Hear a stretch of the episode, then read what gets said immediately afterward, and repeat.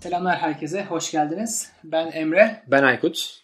Arkada da bizim muhabbet arkadaşımız, kuşumuz Herzog var. O da ara sıra muhabbete katılabilir. Ha geldi ha gelecek podcastimize hoş geldiniz. Bu podcast'te son zamanlarda çıkan yeni teknolojileri ve onların olası sonuçlarını anlama sürecimizi sizinle paylaşıyor olacağız. Öğrendiklerimizi, takıldıklarımızı e, sizinle paylaşacağız. İlk konumuz ikimizin de en çok merak ettiği e, virtual reality, sanal gerçeklik. Son günlerde dürüst olmak gerekirse fanboy olduk sayılır bu konuda. Bu ara elimizden düşüremiyoruz galiba. Aynen. E, yavaş yavaş öğrenmeye başladık bu konuları. E, bu işin henüz uzmanı sayılmayız. Arkada Herzog'da ufaktan ses ufaktan yapmaya hareketler başladı. yapmaya başladı. Sürçülisan edersek affola. Ya şunu düşündük. e, Kendi aramızda konuşurken niye e, başkalarıyla da aynı şeyleri paylaşmayalım ve geri bildirimler almayalım diye. Dolayısıyla sadece kendi aramızda konuşma değil aslında beraber konuşuyoruz. E, Facebook sayfamızda da bunları paylaşıyor olacağız. Sizlerden gelen sorular, görüşler de olursa bunları da karşılıklı tartışır, konuşur ve daha keyifli bir ortama getiririz diye düşünüyoruz ki Erzog da başladı şu anda. Şimdi virtual reality, e, sanal gerçeklik dediğimiz şey aslında tasarlanmış alternatif bir dünyanın içindeymiş gibi bir tecrübe yaşatan ve bu dünya ile etkileşme imkanı sunan bir teknoloji. Galiba senin bu teknolojiyle yakın bir zamanda da tecrüben oldu. Evet, e, yakın zamanda birkaç tane oyun denedim. E, daha önce de denemişliğim var ama e, bu ara tabii teknolojisi iyice gelişti ve gerçekten ge- gerçeklik hissini müthiş hissettiriyor. E, first person shooter'ları ve bir dağ tırmanış oyunu oynamıştım. Ama tabii dağ tırmanış müthiş etkili geldi. Özellikle dağın tepesinden işte düşme anları, zorla o kenara tutunma anlarındaki e, hem gökyüzünü görme, yeri görme anı beyine müthiş derecede gerçeklik hissini vermeye başlamış. Ne kadar masamda otururken oynasam da sanki dağdan düşüyormuşum gibi ya da gerçekten o yüksekten her an düşebilirmişim hissimi midem hissetti. E, Dolayısıyla beni çok etkilediğini söyleyebilirim. Şimdi galiba Herzog soruyor bu deniz sanal gerçeklik nasıl çalışıyor diye. Bakayım evet. Aynen onu sordu şimdi. Şimdi bizim bu virtual reality, sanal gerçeklik dediğimiz şey aslında bir başlık ile e, insana görsel ve duysal olarak verilerin verilmesiyle birlikte sanki başka bir yerdeymişsin gibi bir his yaratılması. Burada mesela bu başlığı taktığında kafanı çevirdiğinde işte savaş alanındaysan yanından askerlerin geçtiğini görüyorsun. Arkandan patır patır sesler geliyor. Önden silah sesleri geliyor vesaire. Yani gerçekten de farklı bir yerdeymişsin gibi o hisleri alıyorsun. Bu başlığın ötesinde bir de ilave sensörler olabiliyor. E, Bunlar da senin o e, ortam ile etkileşmeni ölçüyor, e, onu tespit ediyor. Ona göre sana e, o dünyayı şekillendiriyor diyelim. Yani burada en geneli bunun bir eldiven gibi bir şey oluyor mesela Oculus Rift'te Evet. olduğu gibi. Evet. Böylece hani elini kolunu sallayarak yaptığın şeyle o dünyayla etkileşebiliyorsun. Tenis oynayabiliyorsun mesela o dünyada. Başka sensörler var. Bunlar da mesela senin kafanın vücudun nerede durduğunu ölçüyor. Böylece o dünyanın için hareket ed- edebiliyorsun. Evet. Bir başka şey, onu pek bahsetmemiştik önce. Treadmill'ler var. Bunlar senin 360 derece hareketini ölçüyor. Dolayısıyla hakikaten evin içinde koşturabiliyorsun o dünyanın içinde. Ee, hani sağa koşuyorsun ona göre ölçüyor, sola koşuyorsun ona göre ölçüyor.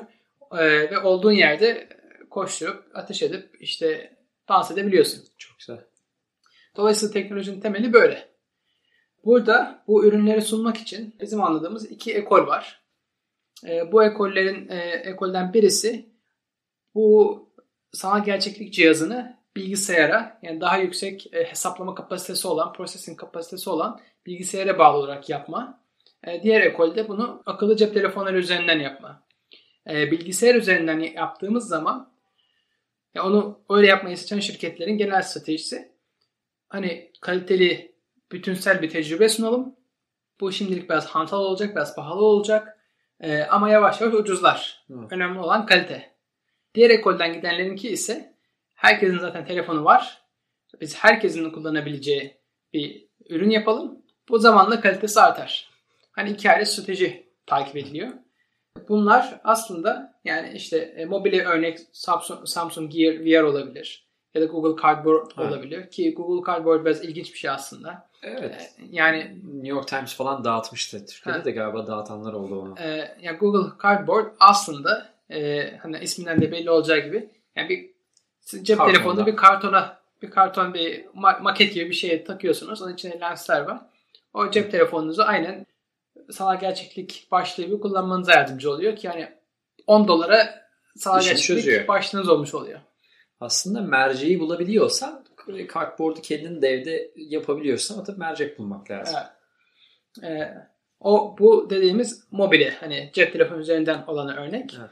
Daha sabit cihaza bağlı olan en büyük örnek de Oculus Rift. O da bunu, bu işin en popüler şeylerinden bir tanesi. Şimdi bu kadar farklı ürün çıkmış olması aslında bu teknolojiye olan güveni ve insanların e, bunun uzun vadede uçacağına inanmasının göstergesi. Evet. E, herkes yani bu büyüyeceğine inandığı pazarın bir kısmını kapmaya çalışıyor farklı stratejilerle. E, tabi bazıları da bunun e, biraz daha böyle boş bir heyecan olacağını söylüyor. E, şimdi bir konuya da açıklık getirmek gerekiyor aslında. E, virtual reality dediğimiz şeyle birlikte anılan birkaç teknoloji daha var. Augmented reality ve mixed reality. Virtual reality'ye sanal gerçeklik diyorsak, augmented reality, reality'ye genelde galiba zenginleştirilmiş gerçeklik diyebiliriz. Evet. E, mixed reality'de karma gerçeklik gibi Ki oluyor. bunlar benim hep karıştırdığım şeyler mesela. Benim kafamda hepsi şey gibi oluyor. Hepsi sanal gerçeklikmiş gibi geliyor. Aslında değil tabii kendi aralarında ayrılıyorlar. hani bunların e, genel paradigma olarak e, benzerlikleri olmasına rağmen o paradigmanın içinde bir belli bir spektrum var. Şimdi buna şöyle bakabiliriz. Zenginleştirilmiş gerçek dediğimiz, augmented reality dediğimiz daha fazla bu hani Minority Report filminde galiba Evet, vardı. En da işte e, Ara camın üzerinde yazı Aynen. yazabiliyor ama arka tarafta dünyayı görüyorsun aslında. Ee, gözünde şey var. Aynen. E, ya da işte Robocop, Terminator filmlerindeki oradaki robotların gördüğü gibi. Bundan ne kastediyoruz? Hani ben bakıyorum Aykut'u görüyorum. Ama e, yandan işte benim e, cihazımın şarj e, şeyini de görebiliyorum. Araya bir katman koyuyor aslında. Araya aynen. Araya dijital bir katman koymuş oluyor. Bunun tam karşılığı aslında şey iyi bir örnek herkes anlar diye düşünüyorum yakın zamanda. Google'ın Glass'ı aslında bunun için güzel bir örnek. Aynen. Aynen. Google Glass bunun e, iyi bir örneği. E, dolayısıyla burada hani gerçek dünya içindesin. Onunla etkileşiyorsun. Ama onun üzerine küçük zenginleştir, onu zenginleştiren Ha. dijital bir tabaka var. Şimdi bu spektrumun diğer ucunda da virtual reality yani sanal gerçek dediğimiz şey var. Orada da e, gerçekten iyice kopup tamamen o dijital tasarlanmış dünyanın içindesin. Hı. Gerçek dünyayla etkileşim büyük oranda sınırlanmış durumda. Bu ikisinin ortasında da yani aslında ikisinin ortasından ziyade ikisinin de en iyi yanlarını, en zengin yanlarını to- toparlayan mixed reality yani karma gerçeklik var. O da bir adım daha ilerisi aslında. O evet. O e, bunun da ötesinde e, bir teknoloji. Burada gerçek dünyanın içindesin ama e, gerçek dünyada yapabileceklerin gerçek dünyanın kurallarıyla sınırlandırılmış değil. E, dijital olarak onun üzerine eklemeler yapabiliyorsun.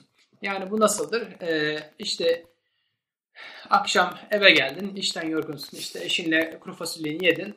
of şiştik dedi, hadi bir çay içelim, çekirdek yiyelim, biraz da oyun oynayalım dedin. Oturdun oturma odana, hop bu Yandan- karma gerçekliği taktın. Birlikte e, safariye çıktınız. E, evinizin önünden e, hayvanlar başladı. koşuyor. So- salonun üstündeki o halının üstünde işte de çıtalar koşturmaya başladı falan filan. Ya da dedin ya biraz macera perest hissediyorum ben bugün. Birlikte işte Call of Duty oynamaya başladınız salonda. E, Hanımla Call of Duty. Aynen. Hadi gel yandaki odada başka şeye terene gidelim. Ee, onu yapalım, bunu yapalım yani.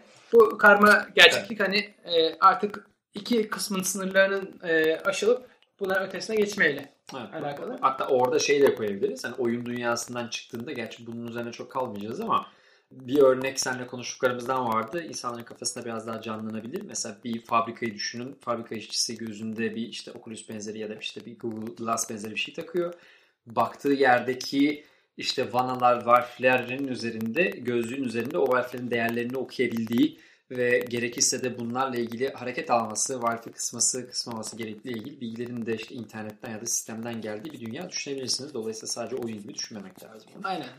Ya bu bu e, üç teknolojinin de çok böyle farklı Evet. e, güzel kullanım alanları var. Biz bu konuşmamızda sadece virtual reality'ye, sanal gerçekliğe odaklanacağız. Kısmetse bir dahaki konuşmalarda diğerlerinin üzerine geçeriz. Geliştire geliştire görürüz. Aynen. Bizim Facebook sayfasında da E, bunlara dair örnekler paylaşmayı planlıyoruz zaten. Şimdi virtual reality sanal gerçeklik dediğimiz şeyin biraz daha detayına inelim artık. Şimdi bu nedir? Nereden geldi? Nasıl bir şey bu? Ne diyorsun? Evet ilginç aslında Emre. Ben biraz programa gelmeden önce geçmişini biraz araştırmaya, daha fazla araştırmaya başladım. Çok uzun zamanlara kadar dayatabiliriz bunu. Ben çok arkaya gitmeyelim ama aslında 1800'lerden beri insanın e, üç boyutlu görme arzusuyla ilgili geliştirmeler ve buluşlarla gelişen bir şey bu. E, ama hani işin daha yakın zamanlı gelişmesine bakarsak 90'larda büyük bir patlama yaşanmış bu anlamda. E, hem edebi anlamda hem teknoloji anlamında. İşte bu zamanlardan hatırlarız Sega'lar, Atari'ler o zamanlar bir takım gözlükler yapmış ve sanal gerçekliği denemişler.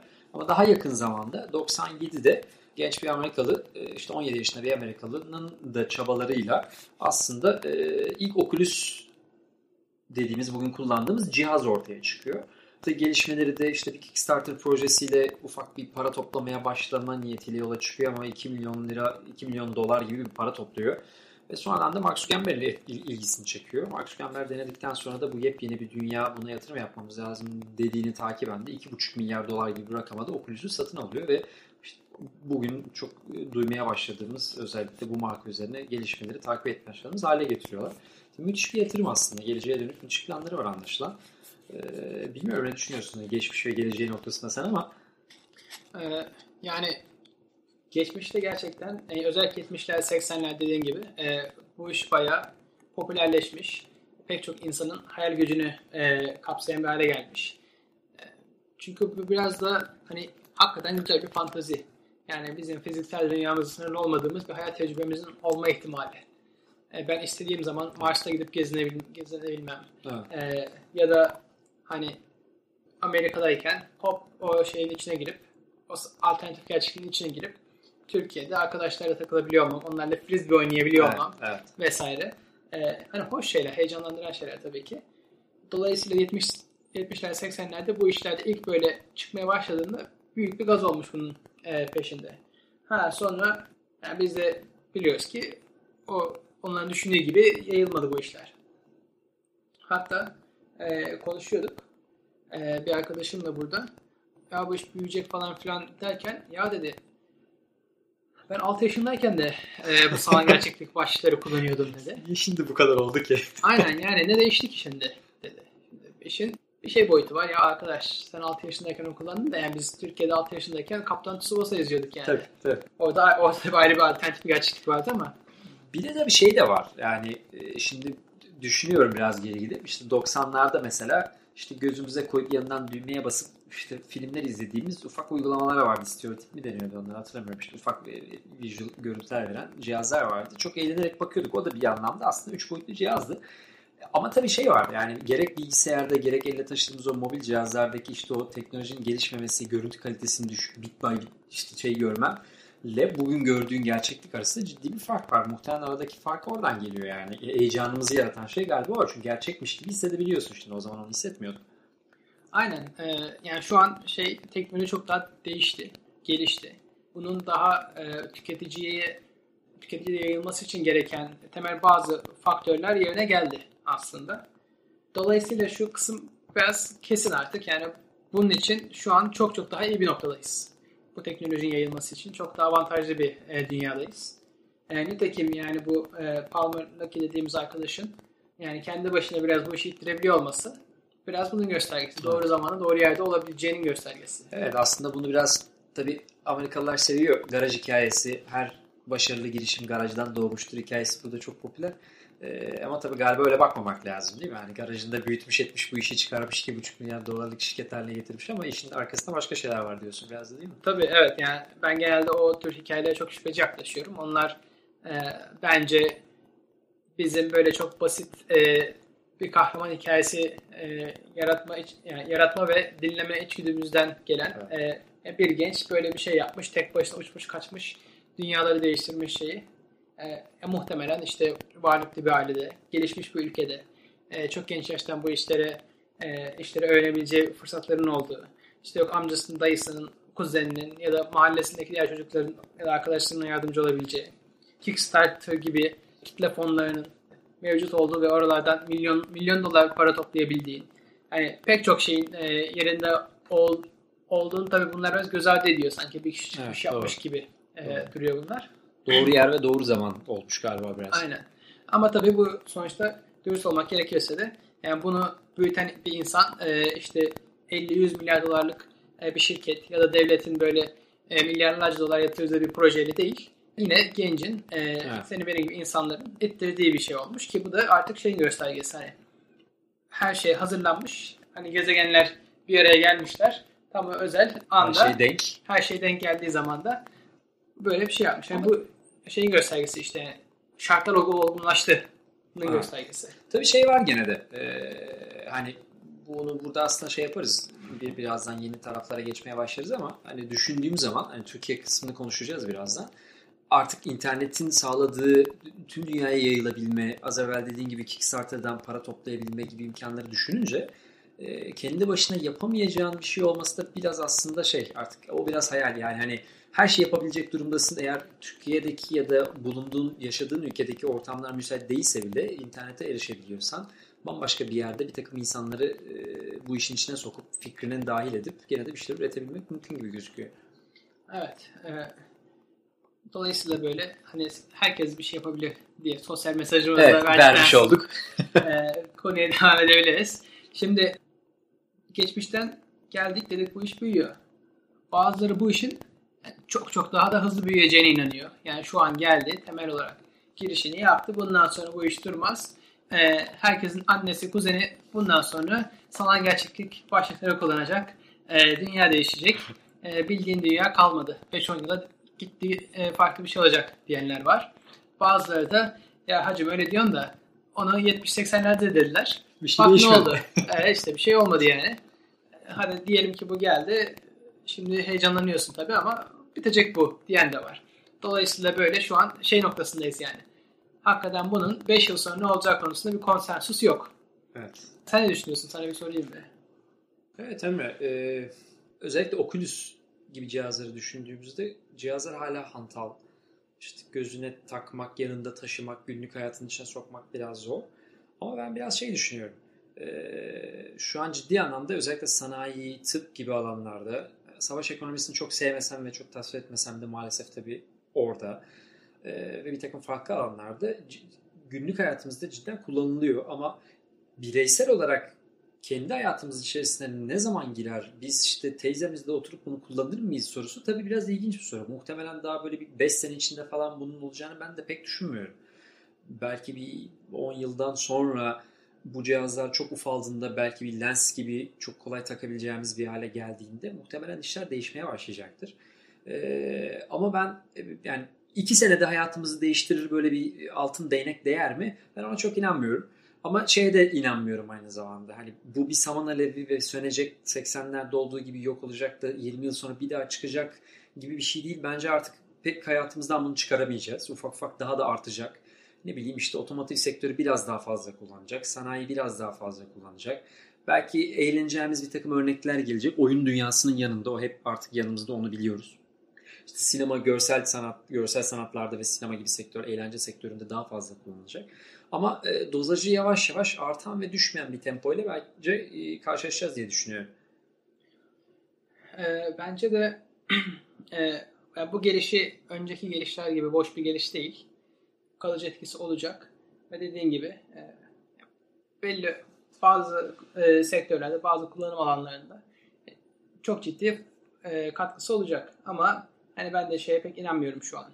Bizim akıllı telefonlar gibi bütün dünyaya yayılacak. Hı. Afrika'daki e, köylerde insanlar internet kullanmadan e, sanal gerçeklik başlıkları alacak e, tarzı böyle e, şeyler biraz uçuk geliyor bana şu anda. Ha, onlar biraz sanırsam herkesi yani pazarlama açısından herkesi heyecanlandırmak ve hazırlamak açısından biraz da bilinçli yayılan mesajlardan biri galiba.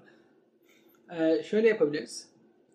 Biraz daha böyle bu özel kullanım alanları dediğimiz şeyler neler olabilir? Nereye gider? E, heyecanlı burada neler oluyor? Onları konuşabiliriz.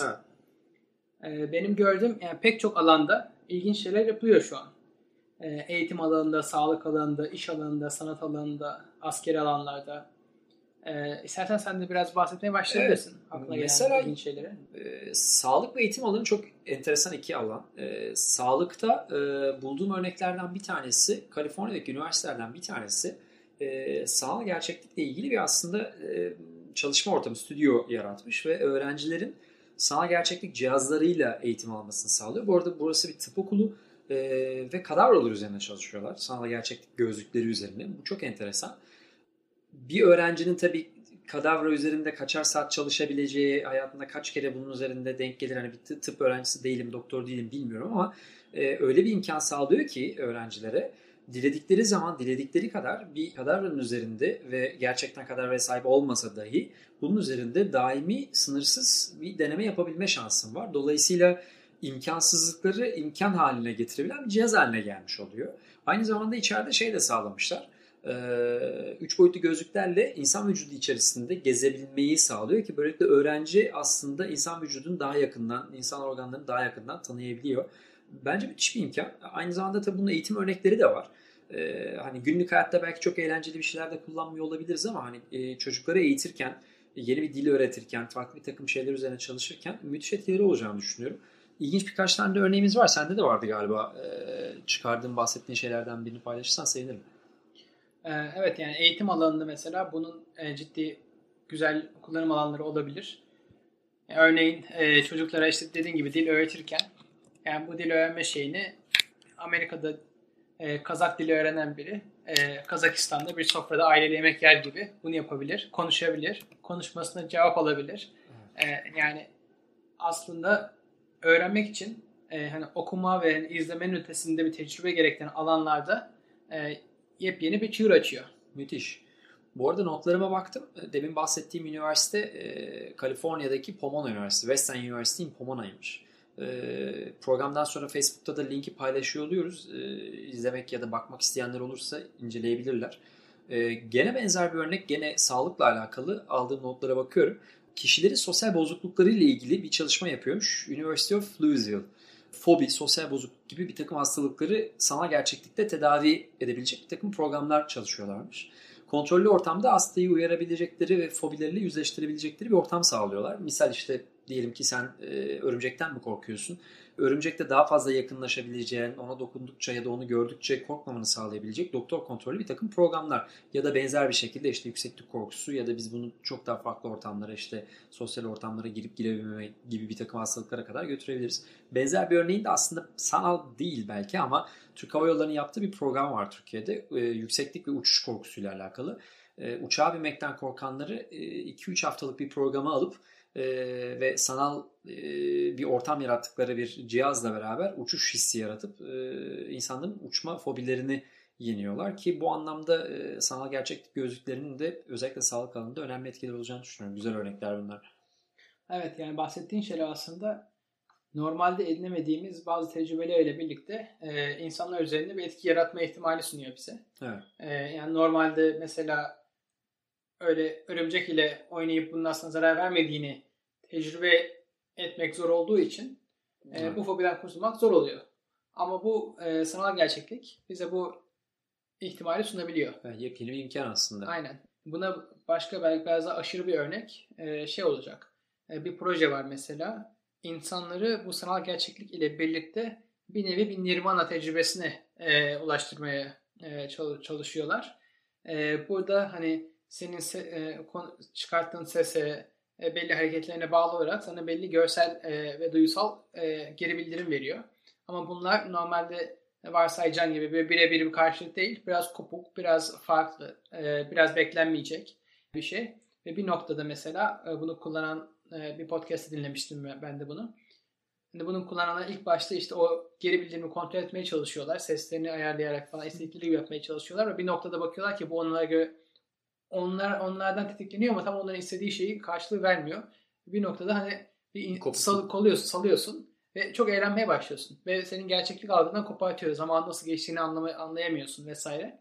Hani bu çok iyi bilinçaltı şeyleri de yani bilinçaltı yolculuğunu da çıkartabiliyor insan anladığım kadarıyla.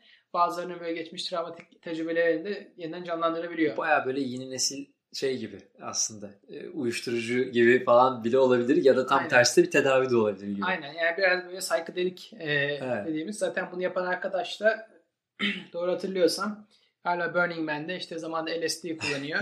Vay anasını diyor. Neymiş bunlar ya ne güzel şeylermiş bunlar. E, herkes bu tür tecrübelerden geçmeli. Zaten hani, e, hayatım değişti falan diyor ondan sonra. Hani biraz ona benzer bir tecrübe yaratmaya çalışıyor. Yani psychedelic bir tecrübe oluyor Kendine aslında. Matrix yaratmış. Aynen. Tabi bu arada e, bu şeyi hani not düşmekte fayda var. Hani LSD ve benzeri şeyleri e, önerdiğimizden değil tamamen arkadaşın görüşlerini burada söylüyoruz. Yanlış anlaşılma olmasın sonra. Aynen. Biz sadece duyduklarımızı aktarıyoruz burada. Bir başka ilginç alan da hani bu sinema alanı olabilir. Çünkü düşünüyorum. Bir zamanlar fotoğraf vardı. İnsanlar fotoğrafa bakıyorlardı. Sonra film çıktı. Film fotoğrafının üzerine o kadar e, insan içine alan bir tecrübeydi ki e, şöyle hikayeler oldu, olmuş duyduğumuza göre. İşte ilk böyle sinemaya gidenler üzerlerine tren geldiğini gördükleri bir görüntü sonrasında bunu gerçek zannedip çığlık atıp sinemadan kaçmışlar. Düşünmesi ne kadar zor geliyor değil mi? Yani bize şu an absürt geliyor. Yani biz biliyoruz orada bir görüntü var, bir gerçek değil. Ama o fotoğraftan sonra filme geçiş sırasında o gerçeklik algısı o kadar fazla zorlanıyor ki e, böyle şeyler oluyor. Yani benim anladığım şu an sanal gerçeklikte de biz benzer bir şey yaşayabiliriz. Hani bize hiç alışık olmadığımız kadar gerçek olabilecek bir tecrübe yaşatabilir.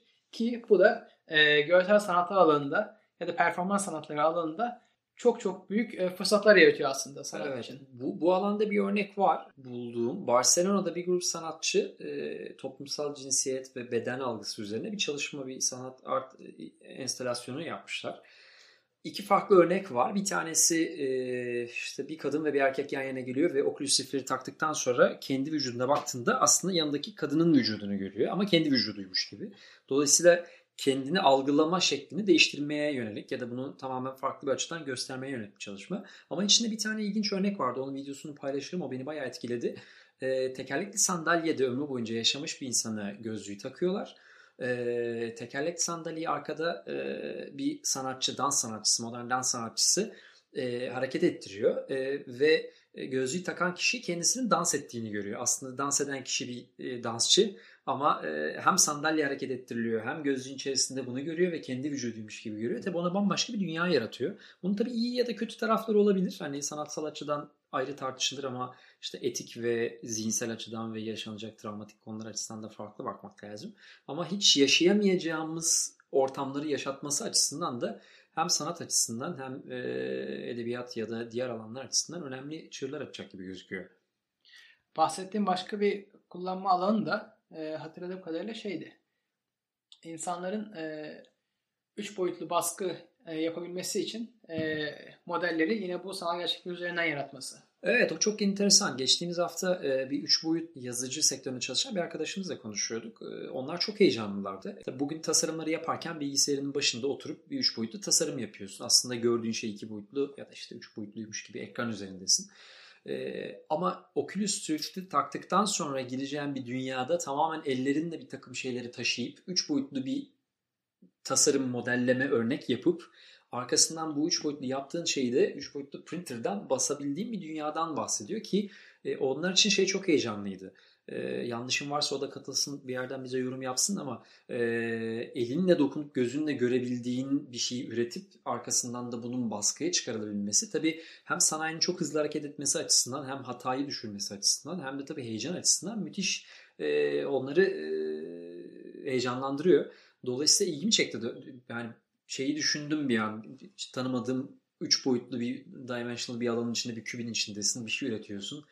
Gözlüğü çıkardıktan sonra makine onu çoktan üretmiş. Bana çok heyecan verici bir şey aslında.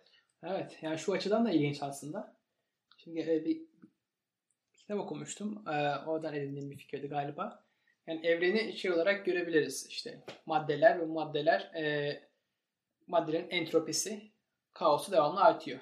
Düzensizliği devamlı Evet, artıyor. evet. Galiba termodinamiğin ikinci yasası galiba.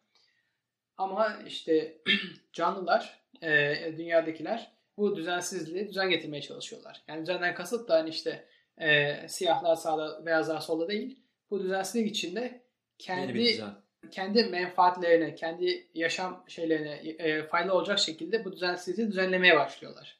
Yani buna bir örnek mesela işte ağacın işte topraktan belli şeyleri alıp güneş enerjisini kullanıp kendi yaşamını devam ettirebilmesi.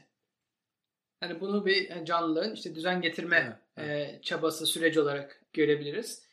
Bir fark işte doğada olan şeylerin çoğu e, rastgele şekilde oluyor ve çalıştıklarında doğal seleksiyonla kalıcı hale geliyorlar. E, yani e, güneş enerjisinden daha iyi yararlanabilen bir ağaç yararlanamayana göre daha uzun yaşıyor, daha iyi yaşıyor, daha fazla yayılabiliyor ve dolayısıyla bu düzen yaratma becerisi yüksek olan canlı daha uzun canlı şey oluyor. E, hayatta kalıyor ve hayatın ya da bu canlıların içerisinde düzen yaratma kapasitesi artıyor. Ama bunların çoğu rastgele şekillerde oluyor. İnsanın farkı, insan bu düzen yaratma sürecinde e, rastgele şeyler yapıyor tabii ki. Hani e, bir şey deniyorsun. Kaos da yaratıyor. üniversiteye gidiyorsun. Ben hangi alanda daha faydalı olabilirim diye birkaç şey deniyorsun. Tutmuyor, tutmuyor, tutmuyor. Bir tanesi tutuyor. Hani bu da bu düzen yaratmaya bir örnek. Ama bunun ötesinde şey de var. İnsanlar hayal kurup, plan yapıp gerçekten bir şey yapmadan önce e, hypothetical yani sadece böyle biraz da e, fuzuli mi denir? E, evet. E, hani daha akıl içinde bazı hesaplamalar yapıp nasıl olacağını var e, planlamaya çalışıp deneme yanılmanın çok daha ötesinde, çok daha üretken bir şekilde e, şekillendirmesi evet, sağlıyor. Hep hayalle başlıyor zaten ya her şeyimiz. Aynen. E, yani burada mesela işte yazma kapasitesi bizim bu planlama becerimizi arttırdı vaktinde. E, orada hani e, bir şey direkt yapmak zorunda kalmadık. E, önce planlayabildik. E, onu kağıt bizim biraz zihnimizin, düşünsel kapasitemizin geliştiren bir araç oldu. Doğru. Ve daha iyi planlamabildik. Daha üretken olduk. Daha o düzeni daha hızlı getirebilmeye başladık. Yani bunun daha mesela anlaşılabilir bir örneği. İşte bilgisayar tasarım çıktıktan sonra hani önceden posteri yapmak için koyuyordun, koyuyordun, koyuyordun. Aa nasıl oldu? Böyle oldu. Olmadı. Hadi bir daha deneyelim. Sana Şöyle yapalım, vakit böyle kazandırıyor. Aynen. Yani senin o o iterasyon sürecini, o geliştirme sürecini hızlandırıyor. Aslında biraz şey gibi mi? Araçlar kullandığımız ya da icat ettiğimiz araçlar hayal edebilme kapasitemizi mi arttırıyor bir anda? Aynen. Yani özellikle bu tür araçlar evet. e, hani bizim ileriyi tahmin etmek ya da e, hayata hayatı şekillendirme sürecimizde bizim şeyleri daha iyi görmemizi sağlayan, daha etkilemesini etkilememizi sağlayan şeyleri veren araçlar işte yazma, bilgisayar işte vesaire gibi araçlar bunu sağlıyor. Şimdi bu dediğin o modelleyebilme de bana aslında bunu biraz hatırlattı. Yani orada biz artık şey yapabiliriz. Daha büyük e, şeyleri sanal gerçeklik üzerine tasarlayıp çalışıp çalışmadığını anlamaya çalışabiliriz. Mesela? çalışabiliriz. Yani mesela buna bir örnek mimari alanda olabilir. Normalde işte e, bir bina tasarlanır. Yani yine modelleniyor vesaire. Ama e, bu sanal gerçeklik ile hakikaten koca bir şehri tasarlayıp ondan sonra bu şehir içinde binlerce kişiyi gezdirip sen ne diyorsun? Sokak nasıl geldi sana? Zevk aldın mı? Sokakta şunu nasıl yapsak? Şuraya ağaç koysak daha mı iyi olur? Şu ağacı kaldırsak daha mı iyi olur? Sokağı biraz daha geniş yapsak olur mu acaba? Şöyle mi yapsak, böyle mi yapsak deyip yani bir nevi e, user research ile evet. çok daha büyük şeyler inşa edebiliriz sanal gerçeklikte. Ciddi anlamda maliyet düşürüyorsun. Ciddi anlamda maliyet düşürüyoruz ve artık yani bizim o planlama kapasitemiz ve planlama ve deneme kapasitemiz ciddi şekilde artabilir bu teknolojiyle birlikte bu şeyle ilgili örneklerden bir tanesi şeydi şimdi şehirde gezme deyince o aklıma geldi. Ee, çeşitli örnekleri gene konuşurken emlak sektöründe benzer bir örnek konuşuluyordu aslında. Zillow'un ve Trullion'un şu an benzer bir şey yapmaya çalıştığını da duymuştum. Yani deniyorlar mı şu an bilmiyorum ama e, kafalarında öyle bir plan olduğunu biliyorum. Bu arada Trulia ve Zillow e, bu sektörün yani online emlak sektörünün en büyük iki firmasından biri e, evleri 3 boyutlu gözlüklerle gezmek, kiralayacağın ya da satın alacağın evleri 3 boyutlu gözlüklerle gezdirebilmek gibi bir kavram üzerine çalışıyorlardı ki aslında özellikle büyük şehirlerdeki insanlar için ne kadar vakit kazanabileceğini düşündüğün zaman tabii müthiş bir şeylik olabilir. Şehirde gezme deyince şimdi bir anda gezme aklıma beni oraya götürdü. Şimdi böyle çok güzel şeylerden bahsediyoruz. Yani burada da herkes bahsediyor. Nitekim bunlar da insanı şey diye düşündürtüyor. Ya bu gelecek, bu saf güzellik getirecek dünyaya. Dünyayı tamamen çok daha iyi bir yer haline getirecek. Ne diyorsun Aykut böyle mi olacak? Ya Üstad çok tabii öyle demek mümkün değil. Yani çok iyi niyetli konuşuyoruz. Teknoloji ya teknoloji her zaman çok güzel şeyler getiriyor mu sorusu da zaten çok problematik bir şey aslında. Kendi başına incelemek lazım ama tabii insan hep şey e, elindeki aracı ya iyi ya kötü kullanabilir. Tercih kendi elinde. E, maalesef tabii çok kötü kullanımlar çıkıyor aynı internette olduğu gibi ya da işte başka bir takım şeyler. Bugüne kadarki buluşların hepsi aslında iyi niyetli çıkan buluşlar ama işte sonuçta katastrofik bir takım problemlere yol açmışlar. Dolayısıyla burada da ciddi problemler olacağı gözüküyor. İşte demin konuştuğumuz örneklerden biri mesela. e, adamın hani Nirvana'ya ulaşmak için çıkardığı şey doğru kişilerin elinde bir işte yoga meditasyon cihazı olabilir. Ama bunu alıp da bambaşka bir kişinin aklını e, ve zihni yönlenme kapasitesini değiştirmek için kullanırsan insanların farklı yönde hareket etmelerini sağlamaya başlayabilirsin ki bu bir anlamda ciddi bir problem olur. Ya da işte internetteki e, çocuk tacizi ve benzeri konuları sürekli duyuyoruz. Hani üç boyutlu gözlüklerle bu nereye gidecek, bunu besleyecek işte o e, daha kara sektörler bunun için neler üretecek konusu düşünülmesi gereken ve hazırlanılması gereken bir takım yerler diye düşünüyorum.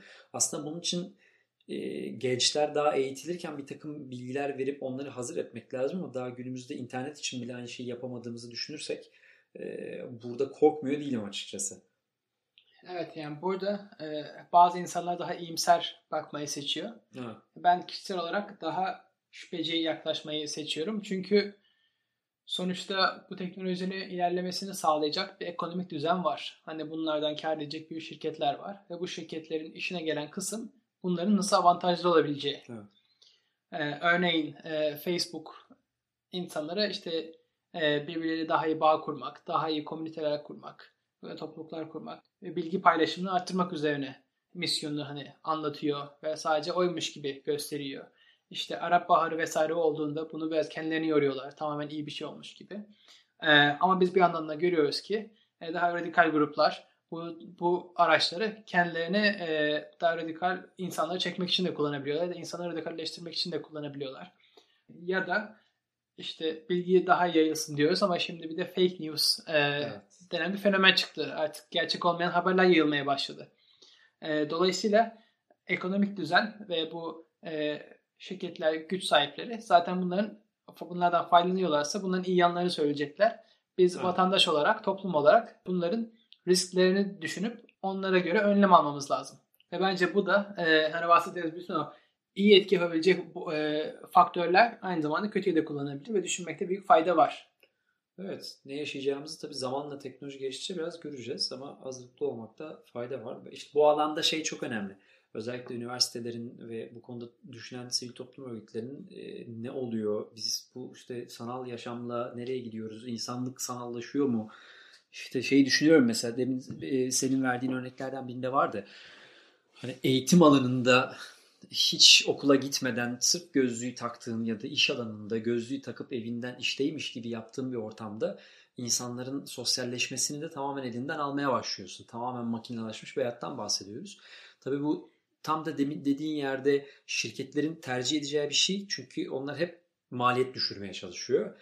Ama bir anlamda da toplumsal ve kişisel bir takım ihtiyaçlarım var. Tabii şirketler bunu düşünmüyor.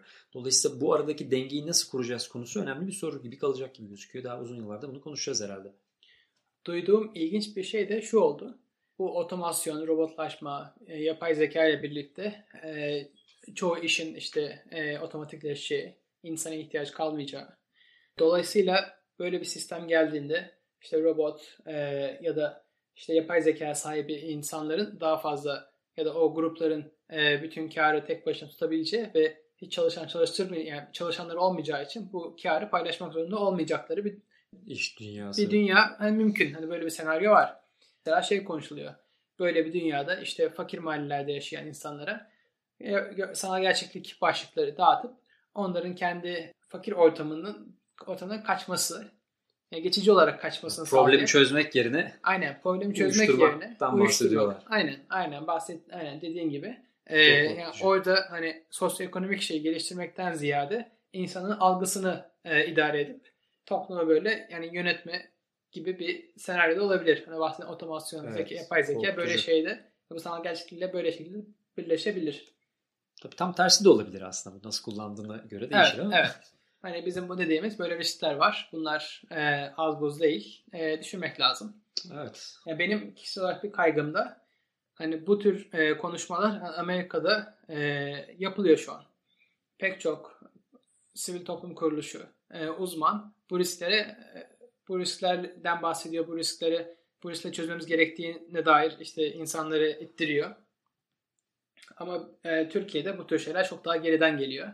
Ve biz e, bu işler ancak olgunlaşıp çok ciddi bir ekonomik bir güç e, haline geldikten sonra bunlardan etkileniyoruz. Ancak tüketicisi olmaya başlıyoruz. Aynen ve bunların o bütün o risklerin burada görüşülmesi, tartışılması konularına uzak kalıyoruz. Avantajlarını biz de alalım diye e, hemen alıveriyoruz.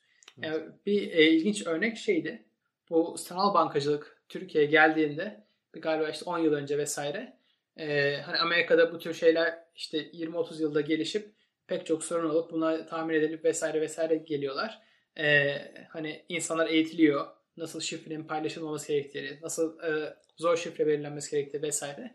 Ama bunlar Türkiye'ye geldiğinde bu tür e, altyapısal şeyler yapmak için fırsat olmuyor. Bir anda herkes işte online internet bankacılığı rüyasına kapılıyor.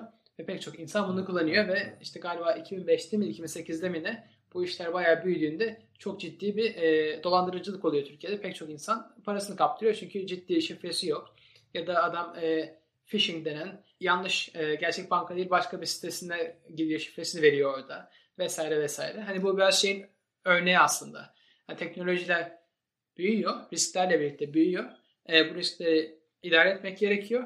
Ama bir yandan da bu ciddi ekonomik güce dönüşüyor. Eğer bu risklerin farkında değilseniz bunlar bir anda hani sizin ekonominize girip olarak geri dönüyor. E, hani hiç beklemediğiniz bir yerden e, o riskleri hazırlıklı bir şekilde yakalanabiliyorsunuz. Evet aslında burada biraz şey demin bahsettiğimiz gibi işte o hani işte internet ya da sanal gerçeklik ya da farklı konularda yeni, yeni teknolojik şeylerde e, toplumu her kesimini bir şekilde e, eğitebiliyor olmak lazım ya da karşılaşabileceği riskleri anlatabiliyor olmak lazım. Bugün phishing dediğimiz konuyu hala yaşıyoruz.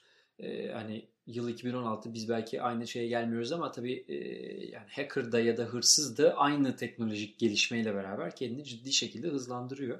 Dolayısıyla e, korkutucu bir takım senaryolarda yaşamaya devam edeceğiz gibi gözüküyor. Peki şimdi öyle de böyle bu geliyor. Bu teknoloji geliyor. Ee, Türkiye'de bir insan olarak ne yapmak lazım bu konuda? Onu da konuşalım istersen. Evet güzel olur. Ee, bir söyleyeceğim Ya şimdi burada e, bu gayet e, büyüyen bir sektör olacak. Buna yatırım yapan insanlar olacak. E, eğer yani yazılım sektöründeyseniz, hani Unity, C Sharp vesaire kullanıyorsanız e, burada ciddi iş imkanları olacak. E, mesela e, Upwork'ten freelance olarak işlere bakıyordum. E, iOS developer e, yapan insan aradığınızda bu ya bu konuda iş yapmış birisi aradığınızda 10 bin kişi çıkıyor. VR Unity Developer diye arattığınızda 140 kişi çıkıyor. Hani burada talep arttıkça e, burada yazılımcı olarak yükselmeniz vesaire de e, imkan olacak gibi gözüküyor. En azından e, yurt dışında iş yaparak. Evet yani tabii artık sınırlar da kalkmaya başladığı için yani en azından iş anlamında ya da işte freelance anlamında dolayısıyla e, bugünün öğrencileri ya da işte yeni mezun olmuş ya da bu sektörün içinde zaten çalışan insanlar kendilerini ne kadar hızlı değiştirebilir, bu alanda daha iyi şeyler üretebilir hale gelirse o kadar daha rahat iş yapıyor olabilecek gibi gözüküyor. Çünkü özellikle Amerika'da şu an çok farklı alanlarda çalışan bir takım şirketler var ve talep var. E, dolayısıyla bunu da bir şekilde besleyebiliyor olmak lazım.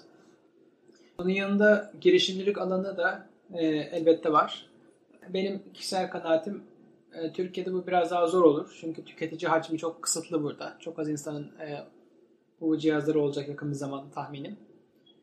Ee, ve bu alanda şu an e, konu konuştuğum bazı arkadaşlar da önümüzdeki 2-3 sene içinde bir bu konudaki fundingin biraz kısıtlanacağı, bu heyecanın biraz biraz en azından dineceği evet. ve yatırımdan yavaşlayacağını söylüyor. Yani dolayısıyla girişimcilik yapacak, yapılacaksa e, önümüzdeki 1-2 sene içinde daha böyle Amerika daha bu konuda tüketici hacmi büyük pazarlar için yapılabilir. Onun dışında bir, bir kış geçecek gibi geliyor. Evet yani yakın zamanda bir sene içerisinde çok büyük Türkiye'de bir değişiklik olacağını görmek e, biraz hayal olur. E, bugün hala işte Facebook, Google'ın bir takım standlar kurup yaptığı yerlerde işte tanıtımlarda bile gördüğümüz oyunlar ya da benzeri dünyalar aslında da geçtiğimiz yıl gördüklerimizden de çok çok farklı değil. E, ama tabii şey bir yandan ARGE yapan şirketlerin bir takım farklı vizyonları ve çalışmaları var. Biraz onları takip etmek lazım. Onların bir kısmını belki paylaşırız yine daha sonra sayfamızda. Ama günlük hayatta ne olur konusu gene işte demin konuşmamızda konuştuğumuz gibi yani biraz evvel bahsettiğimiz gibi muhtemelen pazarlama açısından reklam dünyasında şirketlerin ürünlerini pazarlarken bir takım farklı eğleneceğimiz, hoşlanacağımız örnekler göreceğiz gibi gözüküyor önümüzdeki yıl. Hala çünkü şey hip bir alan bu alan. Ama e, demin dediğim gibi işte uygulamayı yanıma alırım da canım sıkıldığı zaman boşta bunu ne kadar kullanırım konusu Türkiye'de hala çok yakın bir zamanda konu olacağını düşünmüyorum. İnsanların bunu çok tercih edeceğini düşünmüyorum. Ama senin hep bahsettiğin gibi internet kafe gibi işte sanal gerçeklik kafeleri ileride olur mu konusu e, merak ettiğim, beklediğim konulardan biri. İlk, ilk önce onlar alıp geliştiriyorlar ya. Aynen yani e, internet kafelerin camlarında Oculus bulunur e, ilanları çıkmaya başlayabilir. Ya, o konuda enteresan bir şey görmüştüm aslında. E, İstanbul'da gezerken e, çok alakasız tekstil ürünü satan dükkanlardan birinin içine e, Oculus koymuşlar. Cama da benzer bir yazı yazmışlar. Adam içeri dükkana farklı birilerini çekmek için içeride oyun oynatıyor insanlar. Çok, çok alakasız yani. Türkiye'de ticaret kavramı farklı. insanları yani seviyorlar yeni şeyleri bir an evvel almayı ve kullanmayı. Dolayısıyla böyle enteresan örnekler göreceğiz ama günlük hayatımız içerisinde hadi satın alalım da bundan sonra e, işte önümüzdeki yıl cebimizde bir Oculus olsun muhtemelen demeyeceğiz diye düşünüyorum. Evet e, yani şeyde şey olursa şaşmam. E, işte Cine Maximum'un sanal gerçeklik salonu olur. Oraya insanlar giderler ve çok daha ayrı, ayrı bir özel e, tecrübelerden e, geçmeye isteyebilirler. değil mi? Ama yani tabii şey var. Yani Türkiye açısından konuştuğumuzda e, gönlümden geçen e, yani üniversitelerin özellikle bu konuda daha fazla ilgi duyması, e, farklı bir takım çalışmalar yapması, gençleri hazırlaması, üretmeleri için bir takım ortamlar ortamlar sağlıyor olması çok önemli diye düşünüyorum. Yani bugünden kullanabiliyor olmaları lazım ki burada ne hayallenebilecekler, ne üretecekler görsünler ve bu teknolojinin çok da gerisinde kalmayalım. Buradan çünkü müthiş bir ekonomik güç elde edebilmek mümkün. Bu tamamen insanın hayal gücüyle sınırlı. Dolayısıyla e, şu an bile geç kaldık aslında. Ee, burada aslında mesela Bahçeşehir Üniversitesi'nin e, bir sanal gerçeklik laboratuvarı varmış. Onu öğrendik. E, orada ilginç çalışmalar yapılmaya başlanmış. E, gençler değişik projeler yapıyorlar. E, aynı zamanda Türkiye'de birkaç şirket e, sanal gerçeklik prodüksiyonuna da başlamışlar. Ve hani yurt, yurt dışında da bu alanlarda çalışan Türkler olduğunu biliyoruz zaten. Dolayısıyla yavaş yavaş bizim toplumumuzdan da farklı şirketler e, ve insanlar bu alana girmeye başladı. Dolayısıyla onları da sizlerle paylaşırız. Hani ilgi duyan ve nereye gideceğim bilmiyorum diyen varsa ya da sorusu olanlar varsa e, gene buradan o firmalara, kişilere bağlantı sağlayıp aklındakileri sorma imkanına sahip olabilir. Kısaca demek istediğimiz bu sanal gerçeklik, virtual reality, teknolojik olarak yapay dünyalarla etkileşim sağlayan ve dolayısıyla pek çok farklı kullanım alanını mümkün kılan bir teknoloji. Kesinlikle çok e, heyecan verici ve dünyada Amerika'da vesaire pek çok insanı gaza getirmiş durumda. Evet. Pek çok alanda kullanışlı olacağı kesin. Hayatımızı bir nebze de olsa değiştireceği kesin. Önceden olduğu gibi muhtemelen saman alevi gibi sönmeyecek. E, belli bir seviyede kalacak. He, ama bu herkesin işte amcamız, teyzemizin kullanacağı her evde bulunan bir şey mi olacak? O konuda biz biraz şüphe yaklaşıyoruz. Ondan emin değiliz evet. henüz. En azından önümüzdeki 5-10 sene içinde böyle bir şey olacağına biz pek inanmıyoruz. O konuda sen ne fikiriz evet. evet. Ama e, kesinlikle takip edilmesi gereken bir alan. Çok ilginç şeylerin olduğu bir alan. Ve özellikle yazılım alanındaysanız hani bu alandaki büyümeye de göz atmanızda büyük fayda var. Evet takip etmek lazım. Gelişmeleri en azından görmek lazım. Ona göre de kendimizi hazırlamamız lazım gibi gözüküyor.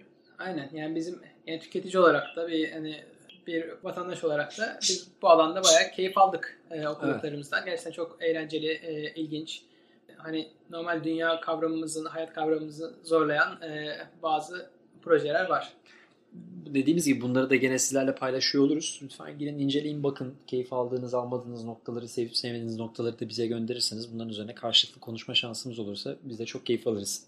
Yani böyle bunlar hani bildiğiniz gibi çok çok büyük değişimler geçebilirler ve yani bir açıdan bakarsak bunlar ha geldi ha gelecek. Evet. Yani, boşuna ha geldi ha gelecek demiyoruz değil mi? Aynen. Dolayısıyla bugünkü programımız böyleydi. Bahsettiğimiz pek çok konuyla ilgili linkleri e, bu konuda daha fazla bilgi sahibi olmak isteyenler için ilave kaynakları e, Facebook sayfamızdan paylaşacağız. Takip etmenizi tavsiye ederiz. Bulduğunuz ilginç şeyleri paylaşacağız. Umarız orada bir diyalog da kurabiliriz. E, siz de lütfen yorumlarınızı, önerilerinizi, sorularınızı Facebook sayfamız üzerinden bize yazın. Biz de kendimizi geliştirmek, burada daha iyi bir ortam kurabilmek istiyoruz.